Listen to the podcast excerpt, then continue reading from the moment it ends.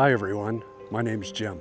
I'm a new member to the church, but uh, I've always got a lot to say what some people say, so I'd like to share with you a couple of pieces of, well, one piece of scripture that meant a lot to me. It helped me during my troubled times. Not many of you know me, but I was uh, raised in an abusive, uh, uh not an abusive household, but I was went through a lot of abuse as a child and came up through drug addiction and alcohol addiction.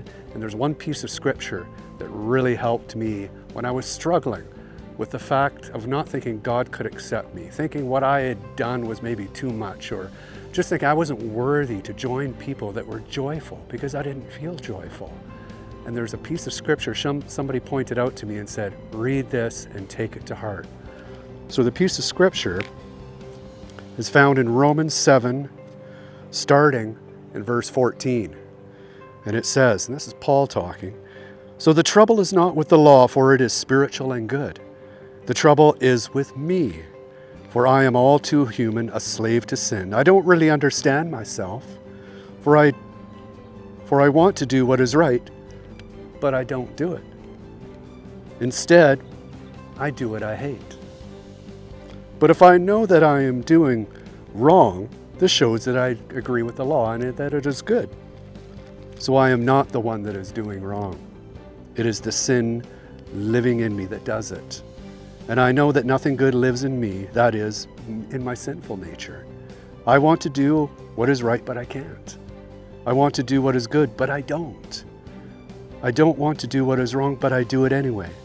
But if I do what I don't want to do, I am not really the one that is doing wrong. It is the sin living in me. So this is a piece of scripture that helped me so much. It helped me so much know that what I had done, who I was, who the devil keeps telling me who I am from my past is not true. It is the sin in me.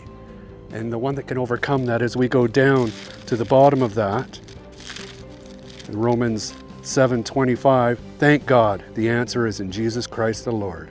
So you see how it is. In my mind, I really want to obey God's law, but because of my sinful nature, I'm a slave to sin.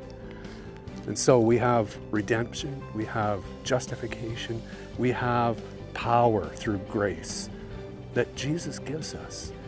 You can't think that you're ever not worthy of receiving grace or you're not worthy of being accepted into a Christian fellowship.